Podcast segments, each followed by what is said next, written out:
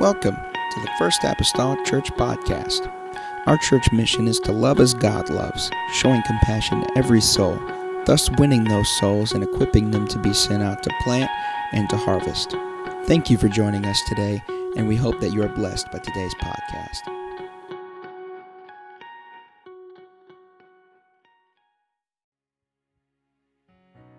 giving and all those things that were said concerning it so true you'll never forget when someone gave into your life i know i haven't whenever uh, whether it be monetarily or any type of investment you remember when people invest in you um, and so just know that whenever you invest in others that makes an indelible impression upon them as well something that they'll never forget never forget. Genesis chapter number 2, I'll, I'll begin reading in verse number 16. Verse number 16. Had the opportunity this past week to hang out with a bunch of pastors of various ages and stages of church life. Had a few home missionary pastors that was there and felt encouraged by them, the work that they're starting. And I asked one of them, I said, What's your greatest challenge right now? So there's no church challenge, just the challenge of having left an established church and starting a church and with children. And I could identify with that of whenever we started in Kingsburg with just a handful of people, maybe around 15, and five of them was our own family. We cried every service. Us kids, we cried every time we went to church. And ask my dad. He's trying to have the mind of God for the service, and there's kids back there. wishing we were going to that church that was established, that was a part of thicker youth groups, so on and so forth. And so I was able just to identify with a home missionary over their kids and what they were experiencing and feeling. Amen. Because had been there, had been that kid, had been that kid. Genesis chapter number two, I'm going to read verse 16 and 17. The Bible says, and the Lord God commanded the man, saying, Of every tree of the garden thou mayest freely eat, but of the tree of knowledge of good and evil thou shalt not eat of it. For in the day thou shalt eatest thereof, thou shalt surely die. Thou shalt surely die. We are continuing from last week about the doctrine of freedom. Continuing with that this week, the Doctrine of Freedom. Amen. Brother Zach and Sister Lynn ain't out here. Do want to thank them for taking care of Wednesday. And they were kind of all, along with Brother Malone and stuff, were expressing to us uh, that they just kind of felt like uh, they were left unsupervised. Because I guess, you know, Bishop ended up not being here, and then Brother Mason was gone, I was gone. And, and so uh, everything, I guess, though, went well. You're all still here the ceiling's still there, and you know everything. So uh, we're thankful for them and their their willingness to step in in our absence. I want to again talk to you about the principle or the doctrine rather of freedom this morning. Amen. As we continue our lesson here from the book of Genesis. Father, we come to you today. We're grateful, Lord Jesus, for the Spirit of the Lord that we have felt. God, the songs, the anointing, God, the Lord permeated this place and touched our own hearts and minds. Our, our, our spirit bear witness with your spirit, Lord Jesus, in this place today. God, we're grateful, Lord, for that. God, being able to experience that. God, we give you glory and honor and praise, Jesus, for what you'll do, Lord, through the teaching of your word. In the lovely name of the Lord Jesus Christ that I pray. Amen. Of the church say amen. Amen. You may be seated. Please also continue to remember that if you're going to camp, sign the camp list on the bulletin board if you are going or have done registration. Made a few statements maybe last week or even maybe weeks before that.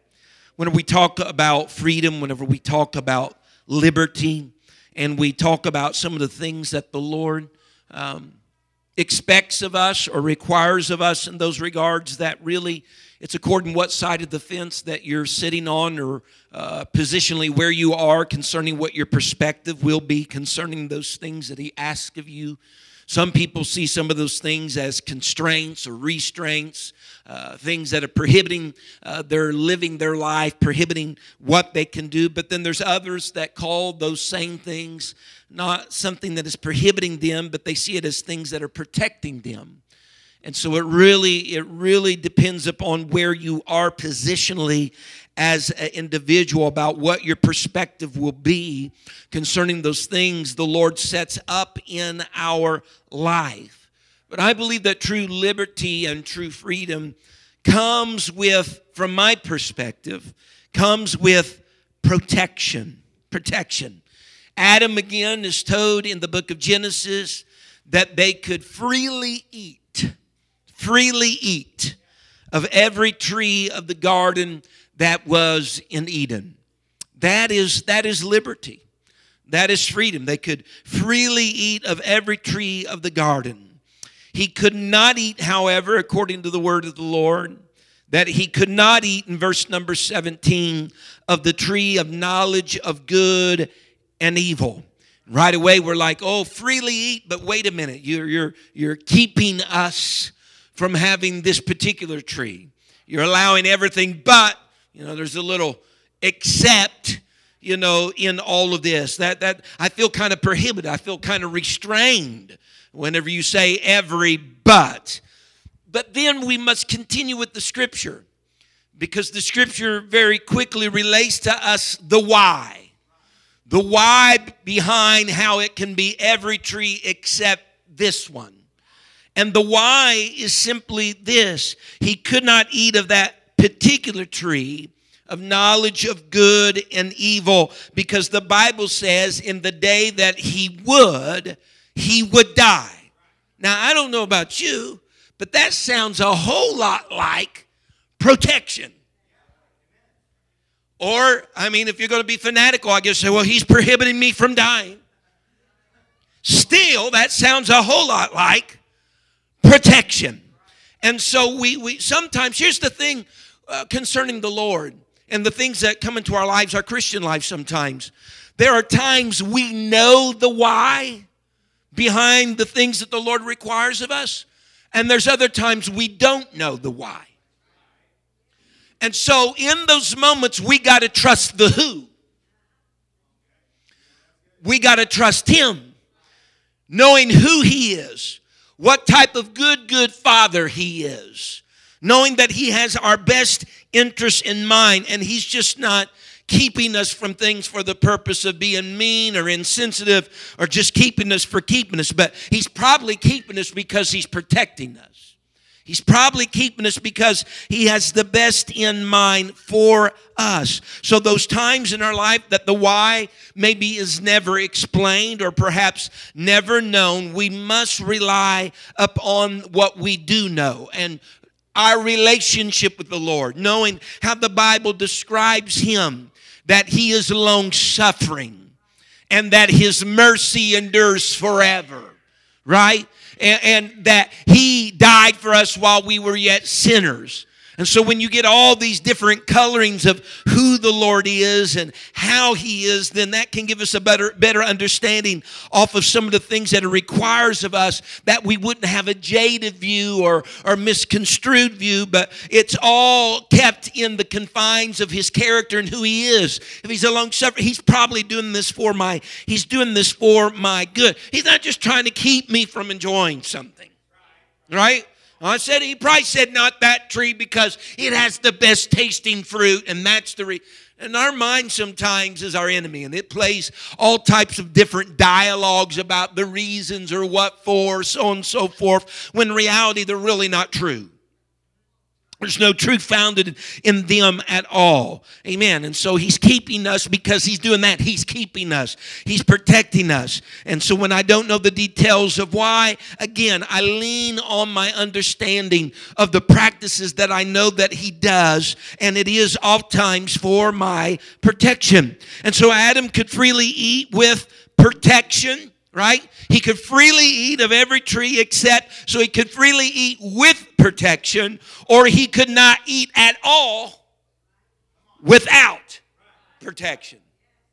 Because in reality, whenever the Bible tells us in chapter 3 that upon their transgression that the Lord set them outside of the Garden of Eden, and he put cherubim there with flaming swords to guard the way of the Garden of Eden. When we come to that, we really understand that Adam and Eve being banned from the Garden of Eden wasn't just a direct consequence of having transgressed or a direct consequence of having taken of the tree of knowledge and good and evil, but we come to realize that it was another level of protection that the Lord was affording both Adam and Eve after their mistake.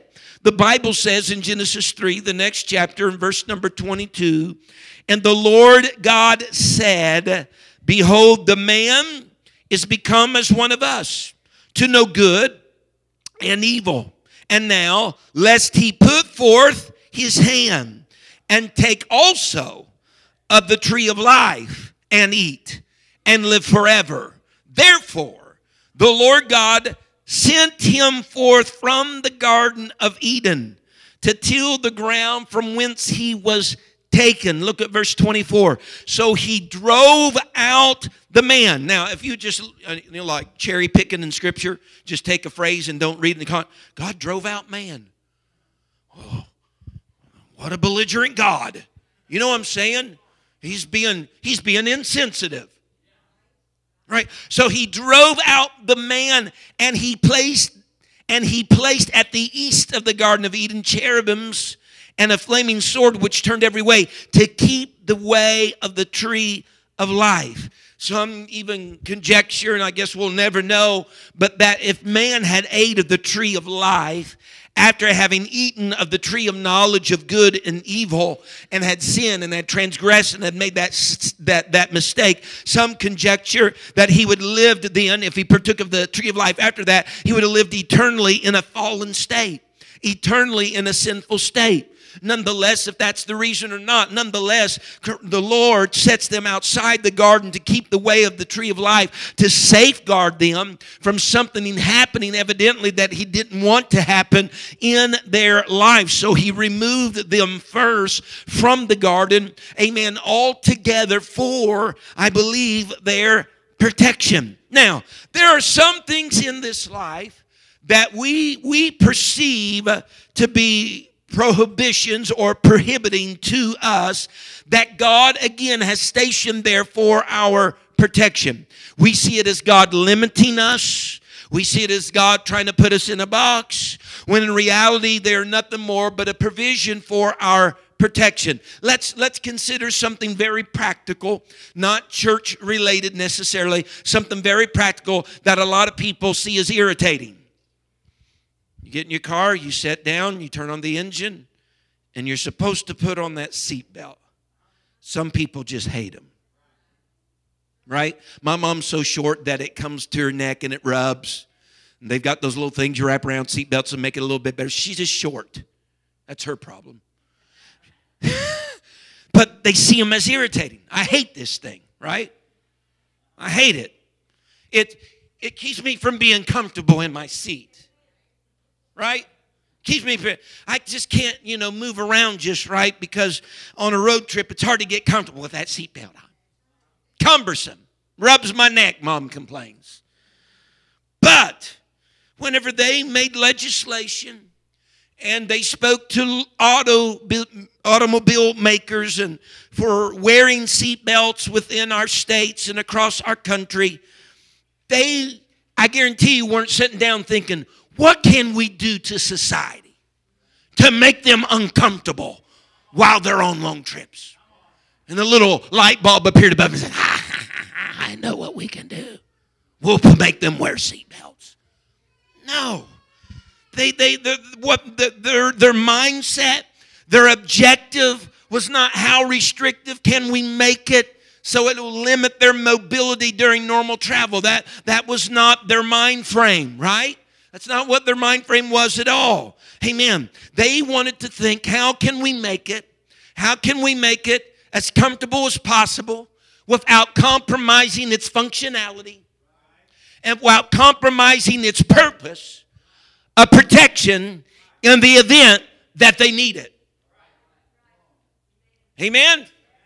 Their main concern was to provide for the travelers of America a means of protection for us in the event of an accident. Now, you can get in your car and you can go without it. if you believe they're just trying to prohibit your movement, I'm not going to let the government tell me what to do and not move. I'm not going to wear that thing. You, you, could, you could get in your car and you can go without it. But let something arise in your life of going 75 miles per hour. And a sudden impact happen. And guess what? You're going to move a whole lot more and further than if you had your seatbelt on. You may even lose your life. All because they're restricting me, someone says. And another one's perspective is they're protecting me. I've never been in an accident, Brother McGee. Well, you'll always have a first time. Now, if you can take that analogy and apply it to church life, that rubs my neck, so to speak. Well, glory. that preacher and God's word are not conveying those things to make you uncomfortable, to be irritating, to try to restrict you in every little aspect of your life, but they are there that in the event that something blindsides or come about, there is protection already in place it could save your spiritual life. Amen. The Bible says in Matthew 18, common passage of scripture, and I'll, I'll be mindful of time. I know we had worship, and I'll, I'll try to, and listen, I really will. I know last Sunday night was long. Someone's still eating off of that. They said we didn't have to worry. we had stuff to eat all week, you know. It took so Matthew 18 and verse number 8. Wherefore, if thy hand or thy foot, everybody say offend offend thee, cut them off. Cast them from thee. It is better for thee to enter into life halt or maimed rather than having two hands or two feet to be cast into everlasting fire. And if I, I, everybody say offend, offend thee, pluck it out, cast it from thee. It is better for thee to enter into life with one eye rather than having two eyes to be cast into hell fire. I emphasize the word offend or offense in both of these verses because the words offend or offense here in the New Testament stems all the way back to a Greek root word, which basically means this to bend or to bow. They, they stem all the way back to a root word that means to bend or to bow.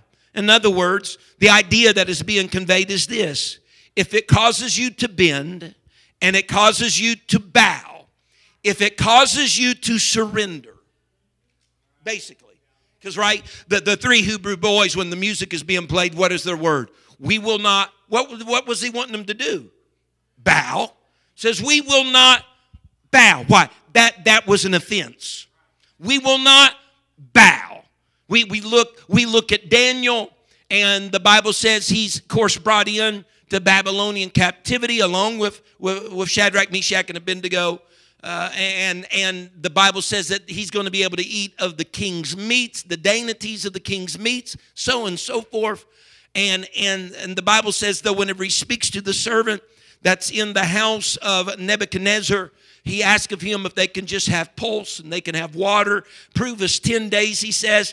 And the Bible says something in particular. The Bible says that Daniel determined in his heart not to eat of the king's meat, which basically means this he made up his mind before his mind needed to be made up.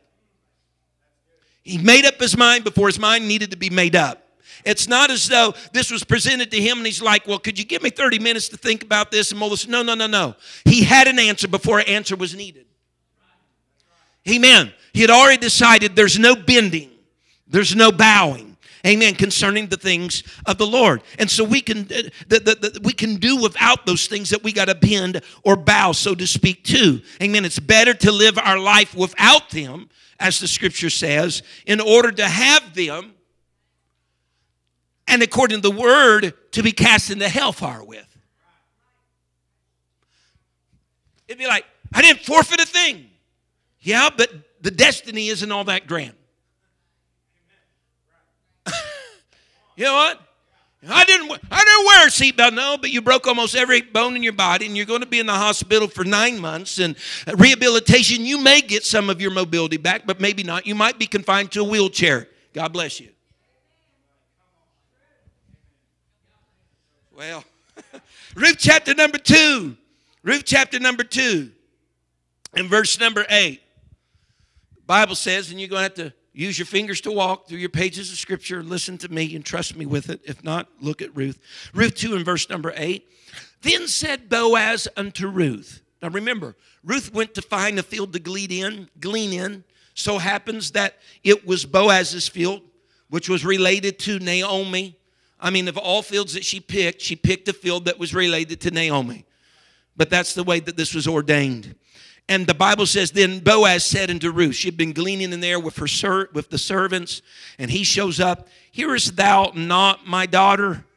Hearest thou not my daughter? He's speaking to her. He says, Go not to glean in another field, neither go from hence, but abide here fast by my maidens. Verse 9. Let thine eyes, Ruth, let thine eyes be on the field, that they do reap. And go thou after them because the maidens are reaping. He says you you you let your eyes be on the field that they reap. You follow after them be with them. Have not have i not charged the young men that they shall not touch thee?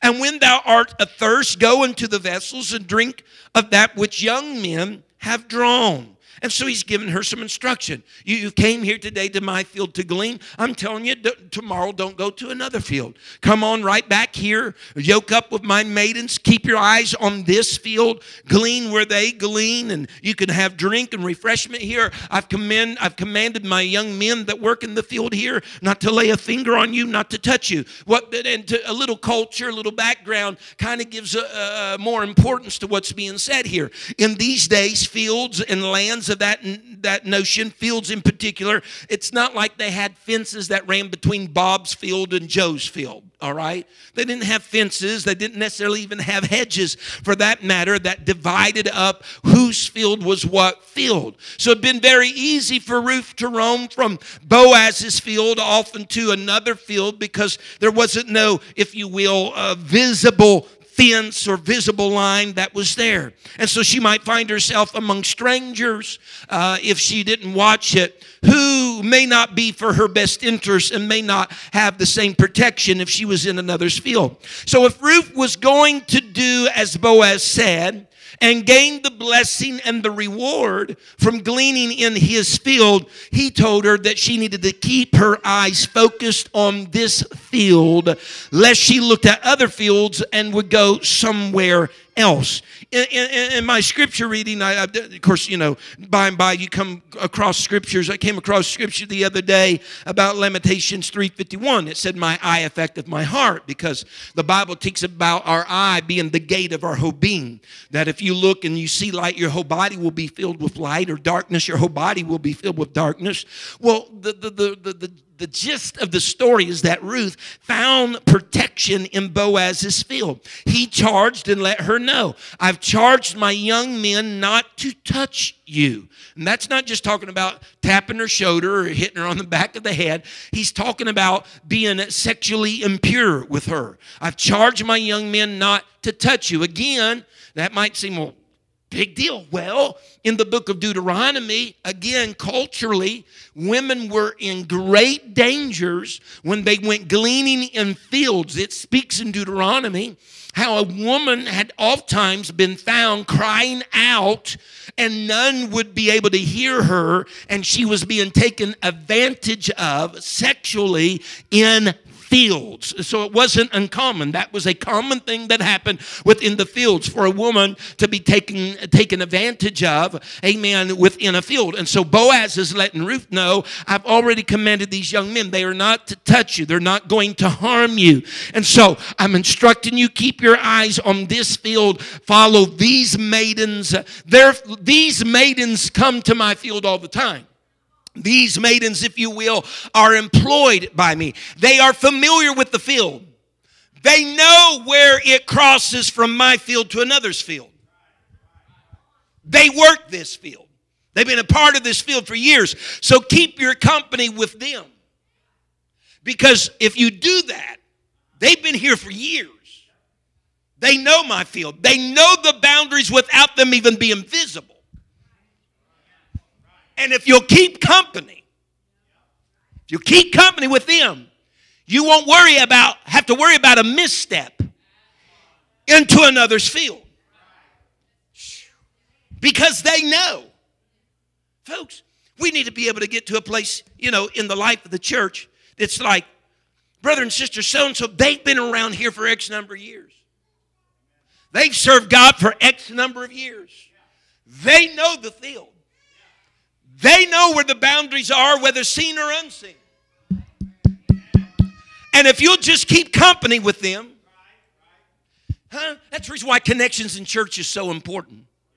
Connections for new people in church with people that's established in the church are so important because they know where the field of the Lord is and where it transitions over into another field. Amen. And that's why it's so important. It brings protection, it brings safety. Amen. For those that are less familiar with the field. Amen. And so Boaz has, has faith in his reapers, has faith in these maidens that they will not lead Ruth astray. Amen. They will not lead her astray. And so within the church, uh, you say, Well, I'm not a teacher. You are. I don't teach a Sunday school class. No, but you're still a teacher. You don't have to teach a Sunday school class, a young adult class, or any other type of class. You're a teacher by the life that you live. You're, you're, you're, you are a parent, so to speak. You, you, you are helping train others and lead others. Amen. And, and, and many times we, we need to explain how this precious gift, how the precious field even came to Boaz. Sometimes it's important to know, amen, uh, whenever you're talking about boundaries, even in your child's life or even within the life of church, it's important to know how those things came to be. The old saying is this don't ever tear down a fence if you don't know why it was put there in the first place. In your generation, it's like, that is the stupidest thing to have a fence right there. But in the generation that it was built, they had a purpose that that was put there. And the only reason why it doesn't make sense to you is because you don't have to deal with what they dealt with without the fence. But if you were to tear it down, you're going to start dealing with what the generation before you dealt with because now there's not a fence there. Amen. And so don't tear something down if you don't know why it was placed there. The boundary or the such was placed there, was placed there with purpose and intent again, because we're not just doing that for the purpose of being restrictive or God or His Word. He's doing it for protection. He's doing it for protection. You know, uh, sometimes I know over, you know, children got to learn as they grow up. And you ever become aggravated at your children as they was growing up? By the way that they treated certain things that you gave them or certain things that they have, certain things that you bought for them. And you're aggravated because, Brother Trout, you know the money you invested for that. They're oblivious. They don't go to work. They don't have a job. Right? Huh? You know, they took whatever it is and they're banging it on the concrete, and you're like, huh? You know, this was pristine when I get, and they're doing all these things. And so they, they, they mistreat it. And they do that in part because they don't understand how valuable or how much something costs to get it to them. But you make them earn a little money, make them go work, earn some money, invest their own time, and invest their own money and purchase an item. All right? And now they care for that they respect that a little bit more than what you gave them because they got something invested there. And it's valuable to them. Amen. Someone say amen. Now understand, I know the Bible talks about how the gift, it is a gift of God, right? We are saved, amen, by grace through faith. It is the gift of God, and God's not going to make us earn His precious gift of the Holy Ghost. But I do believe as Christians, we need to understand what He had to go through in order to make that accessible to us. Huh? Understand the value and the cost of the gift so that we won't be haphazard with it or mistreated. Someone understanding what I'm saying right now? Amen. And so the reason why our, our, our freedom comes with protection, or the doctrine of freedom is with protection, is because our liberty, our freedom in Christ is of great worth. It is of great value. It is very meaningful.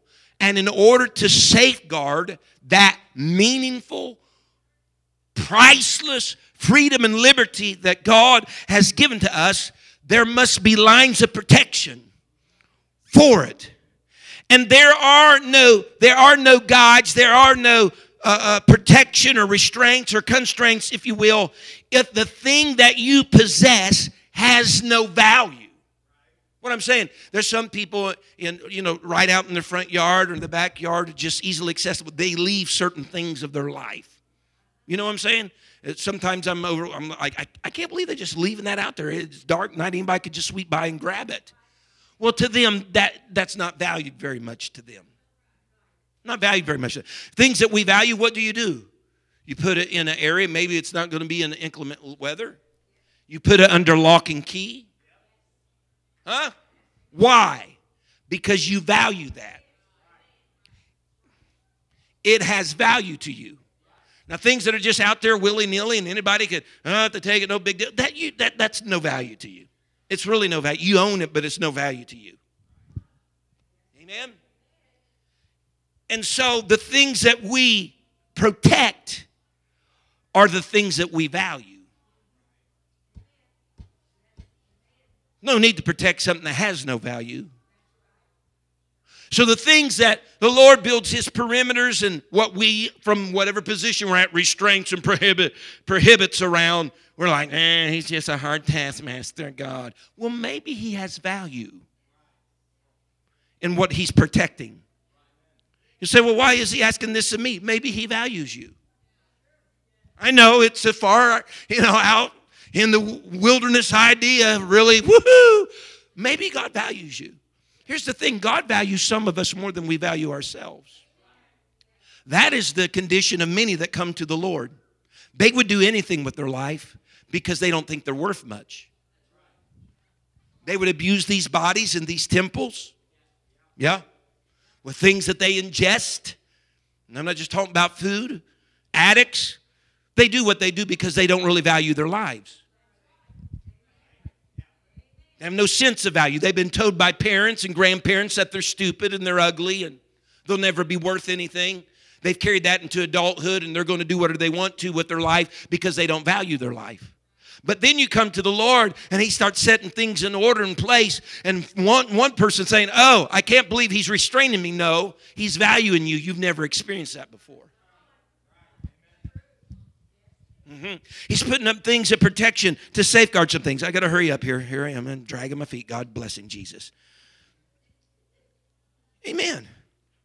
So there's, you know, some things be taking your life, no great loss, but there's other things, if you lost them, you'd be like, oh, I'm going to call the authorities. That was under lock and key. Someone had to break entry in order to get that. Amen. So here's the thing value is not derived from the object, whatever it may be, you know, Bible, phone. It's not derived from the object, it's derived from the one who has possession of the object.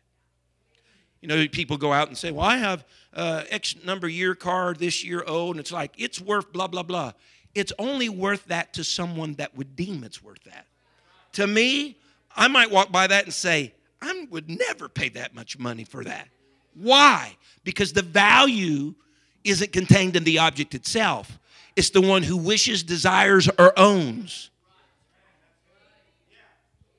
the object that the value comes from. And so, God, understanding the legitimacy of our freedom and of our liberty, has, yes, presided, pr- provided some safeguards and protections because it is valuable unto the Lord. Amen. And whenever the adversary leaves uh, uh, our lifestyles uh, totally unguarded and without protection, you think, well, you know, I don't have this whenever I'm in the world. I don't know how I can do this. You know, A house that is totally broken down on the street, no repairs being made on the outside, grass growing up and all that. What that really says, it says something about the value of the owner of the house. It says whether or not they value the place where they live. If you have nothing as far as boundaries in your life and the world, like, I don't have to worry about all that stuff in the world, that should really say something about the one who owns you. I'm not talking about God. I'm talking about your adversary. If you're not a servant of the Lord, you're a servant of the world. If there is nothing there with any safeguards, then you, you thought, you thought he loved you. You thought he really wanted you, but he's leaving you just totally to yourself, unprotected. Amen. It says something whenever we can just live our lives unguarded, unprotected. It, we must not mean very much to our owner. But whenever I see that God's interested in those things, as a contrast to where I was in the world, that God is interested in those things, then He must be a God, amen, one that is interested and values me as an individual. Amen. I don't mean much to the enemy. I'm just collateral damage. No big deal. But I mean something to God, and He's desirous of relationship with me. Nehemiah chapter number 2, let's run. I'm sorry. Nehemiah 2 and verse number 17. And the Bible says, Then said I unto them, You see the distress that we are in? Nehemiah wanting to rebuild Jerusalem. How Jerusalem lieth waste, and the gates thereof are burned with fire. Come and let us build up the wall of Jerusalem, that we be no more a reproach. Nehemiah, he sees Jerusalem. Jerusalem was destroyed. The walls were destroyed. The, the gates, it was burned with fire. And it's been like that for some time. And he's really liking to see this change. And he's wanting to go there and rebuild the walls and put gates back up. Amen. And all these things to function appropriately. And so, something we got to start thinking about. Here's Jerusalem, it's affected, but now there's walls and there's gates about Jerusalem. Now, walls and gates, walls and gates, protection right? It's not wall around a zoo, right? We're not trying to keep the animals in. We're trying to keep things out that might come in. Amen. So we got to understand that in ancient cities, walls and gates serve several functions of safety and protection. Walls were that first level of defense uh, for the city. Yes, they were a visible evidence of defense, a visible evidence of a boundary and perimeter. And then within the walls, right? Within the walls around about Jerusalem, there are gates. Note this the walls are not any stronger than the gates that's in the wall. Huh? The walls are not any, they do not serve their, their, their, their, their uh, they do not serve their purpose of protection any more than the condition of the gates that are in the wall. Because gates are ways into the city and gates are ways out of the city. Gates control what comes in, gates control what go out. Friends are permitted through the gates of the city, foes are kept out by the gates of the city. And it, when your gates are not working properly, when the gates in your life are not working properly, the wrong people keep getting in your life. The wrong people keep getting in your life. Also, when they are not working, well, I got walls, yeah, but what about the gates? What do you open and close your city to? Because if you just always leave the gate open, who cares you have a five foot thick wall? It's like I have, I have a, a, beautiful house. I got an ADT system, and I leave my doors unlocked and never turn my alarm on. Well, you know what? You might as well not have ADT, and you might as well not have locks on your doors. so the devil sometimes has free access into our life because of what we're doing with the gates of our life. Let me tell you something. You need to feel free to shut the gate. I'm empowering you this morning to feel free to shut the gate sometimes. Not just anything and everything needs to be able to walk into your life.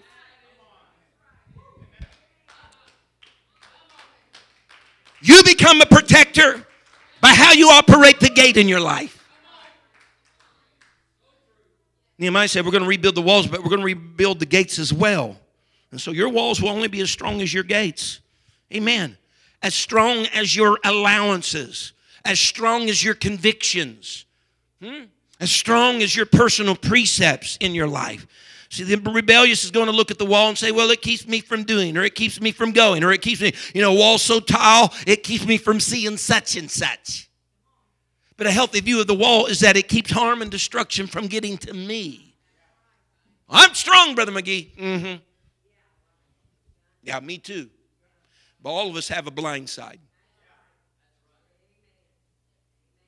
We, I know still yet today, you know, we got these whoo, great new, you know, vehicles, and they'll flash lights on your mirror when something's in your blind side, and you got cameras, you all this stuff. Guess what? Stuff still happens. Because every vehicle, every individual, to a certain degree, every one of us has a blind side. That something enters in that we're not, we don't pick up on, we're not aware of until there it is. Amen. Someone say amen. So, Brother Trout, if you get in your car whenever you leave today and you click that seat belt with the understanding that its true motive is for the purpose of protecting you, I almost guarantee that you can bear the times that you move forward a little bit and that ratchet sound happens and it gets tight and you got to undo it and do it again. You'll, you'll, you'll bear with that. Why? Because you know what its true purpose is. That's the reason why mom gets the little furry thing to put on it because it rubs her neck. Why you do that? Because I can deal with this. Because I know what the alternative of not having it can be. Amen. Amen. Safeguarding us. But just, I know this is real practical. It's okay. And, and some seatbelts are worse than others. Like a movement is like, right? And like tightens up. You're like, oh, that silly thing. You know, so and so forth. But it did that because your movement, it interpreted as a threat. And so it reacted accordingly and tightened up your movement and interpret it as a threat.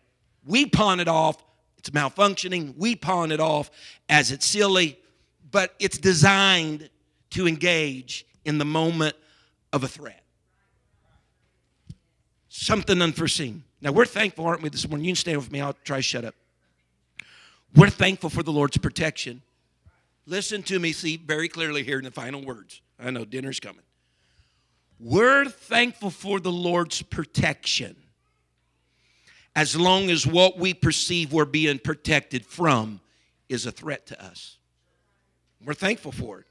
As long as what we perceive it is protecting us from is a threat. However, let us assume whatever it is isn't a threat. No big deal. Hmm. Now, the protection that he provides Seems like he's keeping me from doing something because you don't see the threat. You, you see it as innocent. You know how many people allowed innocent things, innocent, in its infancy, sister, innocent things that then became the roaring lions in their life.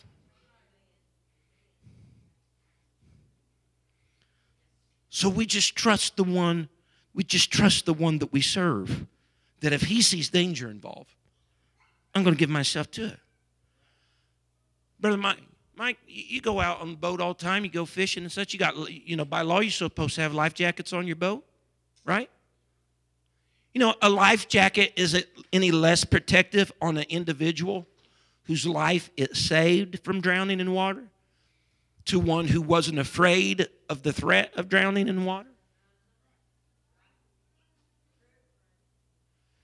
It's not any less protective on one who is saved or the one that was still sitting on the boat. It's not any less protective.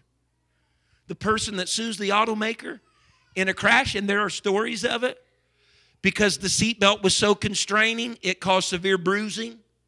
Listen, across their chest or upon their legs right? And God, please forgive me. But that idiot missed the point. you have bruises because it kept you in the seat. If you didn't, you might have taken flight of man through the windshield with the vehicle on top of you. You want you want to sue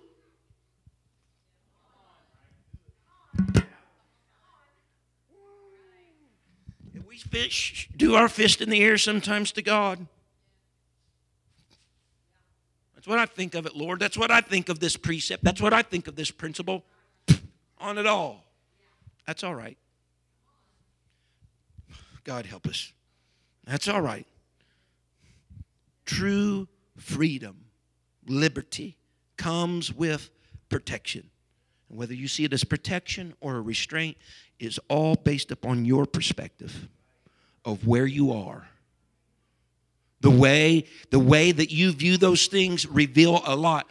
Hear me, and I'm closing. The way that we view those things, one way or the other, reveal a lot about our relationship with God. Do you see it as, oh, he's prohibiting me? Or do you see it as he's, thank God, he's protecting me? Whether you see the threat, don't see the threat. Realize it or don't. He's protected me. That's the doctrine of true freedom and true liberty in Christ Jesus. Don't know the why sometimes. Seems like I can't find it, but I trust the who because I know him. I know what he's like. I know his character. He has my best interest in mind. If we bow our heads across this place today, Father, I come to you this morning.